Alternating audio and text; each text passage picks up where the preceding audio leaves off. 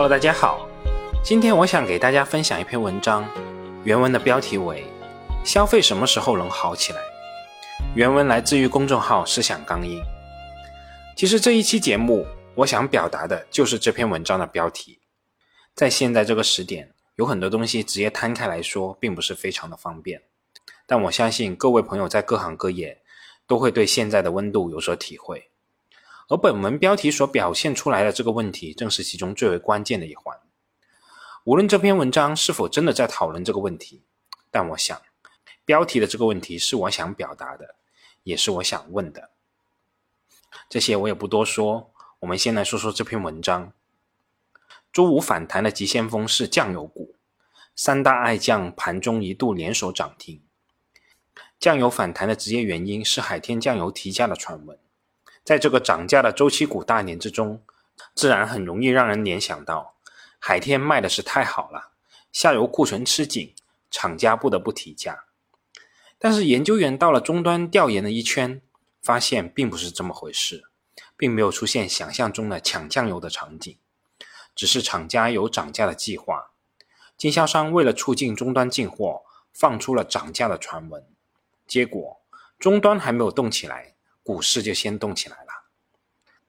我以为只有周期股才会炒涨价，原来你这个浓眉大眼的价值白马也开始炒涨价了。说到底还是跌太多了，本身就有反弹的需求。海天味业自今年元旦见顶之后，整整跌了九个月，最低的时候几乎腰斩。大部分散户还是更适合做消费股，可想要消费股真正止跌。还是需要整个社会消费下降的趋势能够止住，而且消费不振，早晚会向中上游制造业传递。那到底我们的消费出了什么问题呢？分析消费下降的原因，离不开疫情的影响。典型如二季度下降最多的是商品零售和餐饮服务，但如果只是看餐饮、旅游等服务业，就低估了疫情对消费更深层次的影响。我们在分析消费行业的时候，都很注重需求分析，分析消费者购买这个商品是为了满足什么样的需求。这么分析虽然很清晰，但很容易陷入孤立分析的问题。而消费者的动机往往是非常复杂的，消费是一系列连锁反应的结果。善恶经济学中有这样一个观点：消费者购买了某件商品，理论上来说，他需要的物品总数应该减去一个。而实际结果却恰恰相反，随着拥有的物品总数递增，他想拥有的物品的总数也在扩大。你拥有的越多，你想拥有的也越多，这就是消费的魔力。你从小看了很多日漫，工作后有了钱就买了一堆手办，攒够了足够的钱，你终于踏上了日本之旅。回来之后，你对日本文化的商品就更加感兴趣了。新衣服需要新包包，新包包需要新的鞋子，新鞋子需要新的裤子。你拥有的越多，你想拥有的也就越多。这个洞察反过来就是，一旦你放弃了某个关键消费，你接下来会丧失更多的消费欲望。消费是一种非常微妙的心理反应。不能出门旅游，对消费者而言，一方面你省下了一路上吃喝玩乐住行的费用。可以用来进行别的消费，这就是补偿效应。典型的是长途旅游没有了，本地旅游开始热闹起来了。但是补偿效应是很有限的。旅游是一种习惯性消费，一旦长时间无法出门旅游，你不但会对旅游失去兴趣，顺便还会对很多消费失去了兴趣。这就是前面说到的，拥有的越多，想拥有的也越多的相反影响。我称之为连坐效应。很明显，补偿效应和连坐效应是相反的。到底哪一种效应更为显著呢？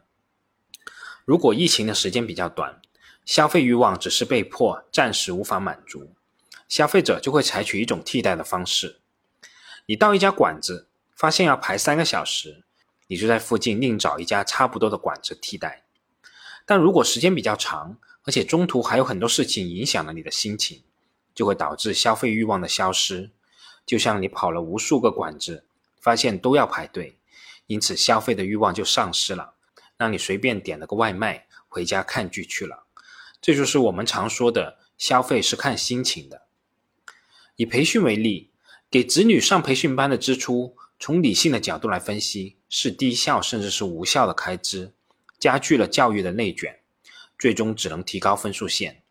所以，对行业的无序发展进行限制是非常必要的。但现实往往背离了我们美好的愿望。培训班的支出本质上是父母缓解内心焦虑的手段，跟别人家买了车，我们家也要买是一回事。周末的上午，把孩子送进培训班以后，妈妈内心的焦虑感得到极大的缓解，心情一好，看到楼下的美容店，顺便进去做个皮肤护理，刚好等孩子下课，一家人中午一起吃顿大餐，下午再把孩子送去下一个培训班。自己再到隔壁的商场买个美美的包包。事实上，很多社区购物中心的业态正是以教育培训业态为中心进行安排的。那现在培训班的钱是省下了，那父母会花出去吗？大家都要问一句：那还要不要高考了？高考不取消，只是不让培训了，大家就更焦虑了，就更不敢花钱了。更可怕的是，没有培训班。家长们就要自己临时上阵，承担起老师的角色，结果不辅导作业，母慈子孝；一辅导作业，鸡飞狗跳。父母们的心情一糟糕，晚上原定的大餐也取消了，明天原定的游乐场也没戏了，都给我在家做作业。举这个例子没有别的意思，我赞成对培训行业无序发展进行限制，对教育过度内卷进行纠偏。但也要对其进行长期影响的次生效应有心理准备。一个消费行业的变化对其他行业的影响，要看替代效应与连坐效应哪一个更明显。比如说房价，关于房价的上涨，历来认为有两种效应：一种是挤压效应，房价上涨了，导致房奴的负担更大，压缩了其他消费的开支；另一种是财富效应，因为房价上涨了。导致你觉得自己财富增加了，从而增加消费的欲望。很明显，挤压效应类似于替代效应，财富效应也是一种连坐效应。从房价上涨了这二十年来看，财富效应超过了挤压效应。原因在于，我们国人买房大多是量力而行，买之前已经充分考虑了自己的承受能力。挤压效应往往只是在买房的最初一两年，之后就会边际递减。而财富效应是持续性的，房价越涨，这效应越明显。很多人认为财富效应只是一种幻象，房子作为生活必需品，你并没有实际增加财富，也没有增加消费。但这些人忽视了一个点，就是消费并不是完全理性的。比如说，你在星级酒店喝了一瓶矿泉水，回头一看还有标价，不是免费，要十块钱，好心痛啊！赶紧满大街便利店找到一瓶一模一样的矿泉水，放回房间，瞬间好开心哦，感觉赚了八块钱，比两块钱直接买矿泉水还要开心，是自己傻了吗？事实上，在心理账户上，支出和支出是不一样的。在酒店里买水是大额享受支出的一部分，超市里买水是日常生活支出的一部分，带来的幸福感是完全不同的。星级酒店的所有消费都附加了幸福感，所以一瓶水要卖你十块钱，现在你只花了两块钱就买到了五星级酒店的幸福感，还不是赚大了？消费难言理性，因为消费与商品带来的物质欲望直接相关。如果感到幸福，你就买买买。欲望主妇里面有一句台词，说钱买不到欢乐，那是富人怕穷人暴动而撒的谎。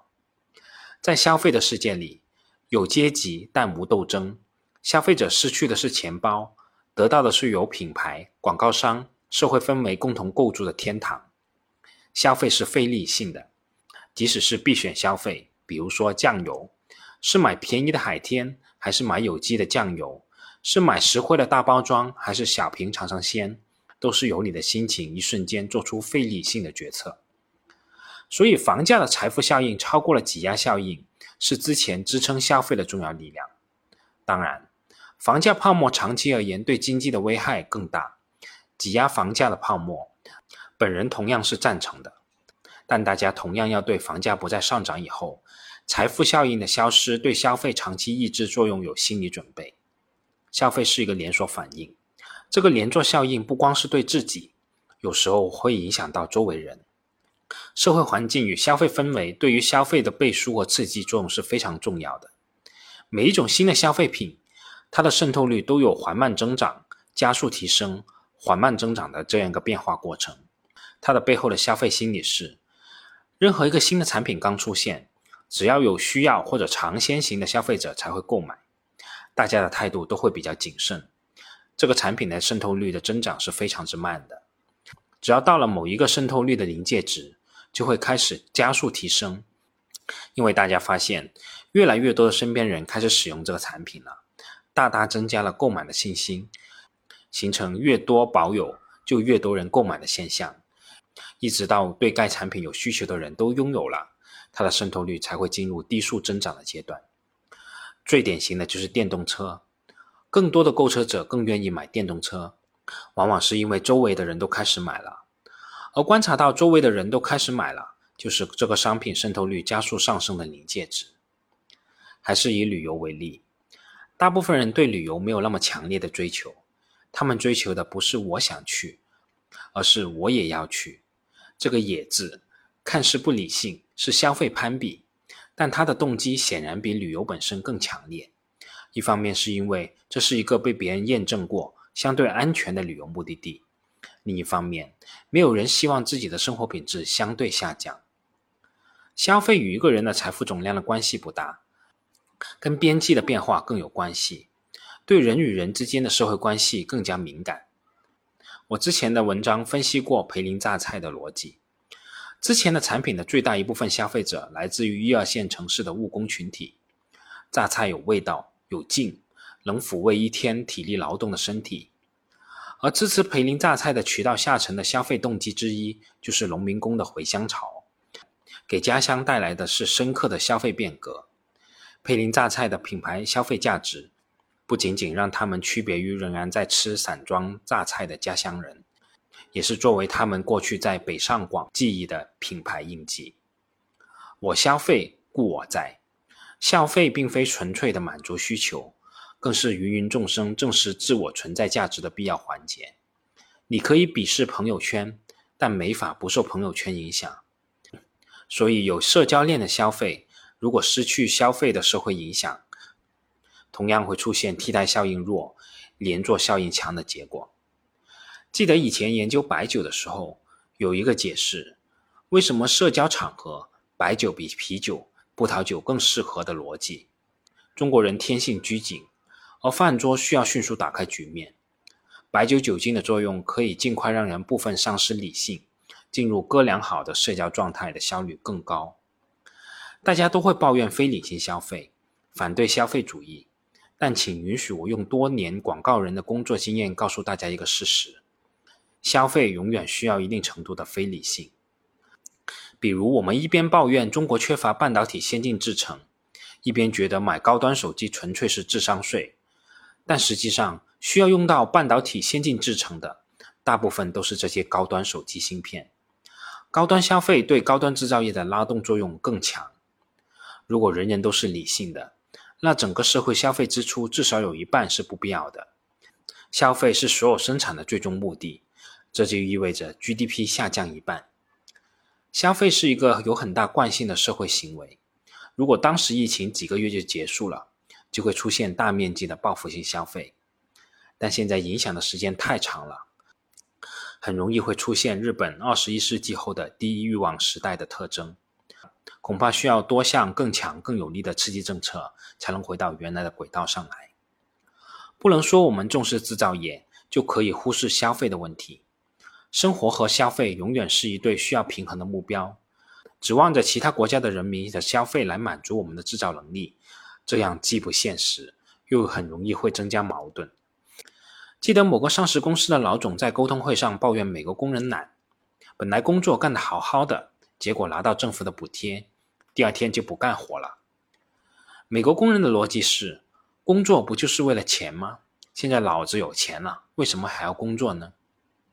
所以我们国家应该庆幸有这样一群既愿意拼命工作，也乐于消费的中国老百姓。好了，这篇文章就给大家分享到这里，我们下次再见吧。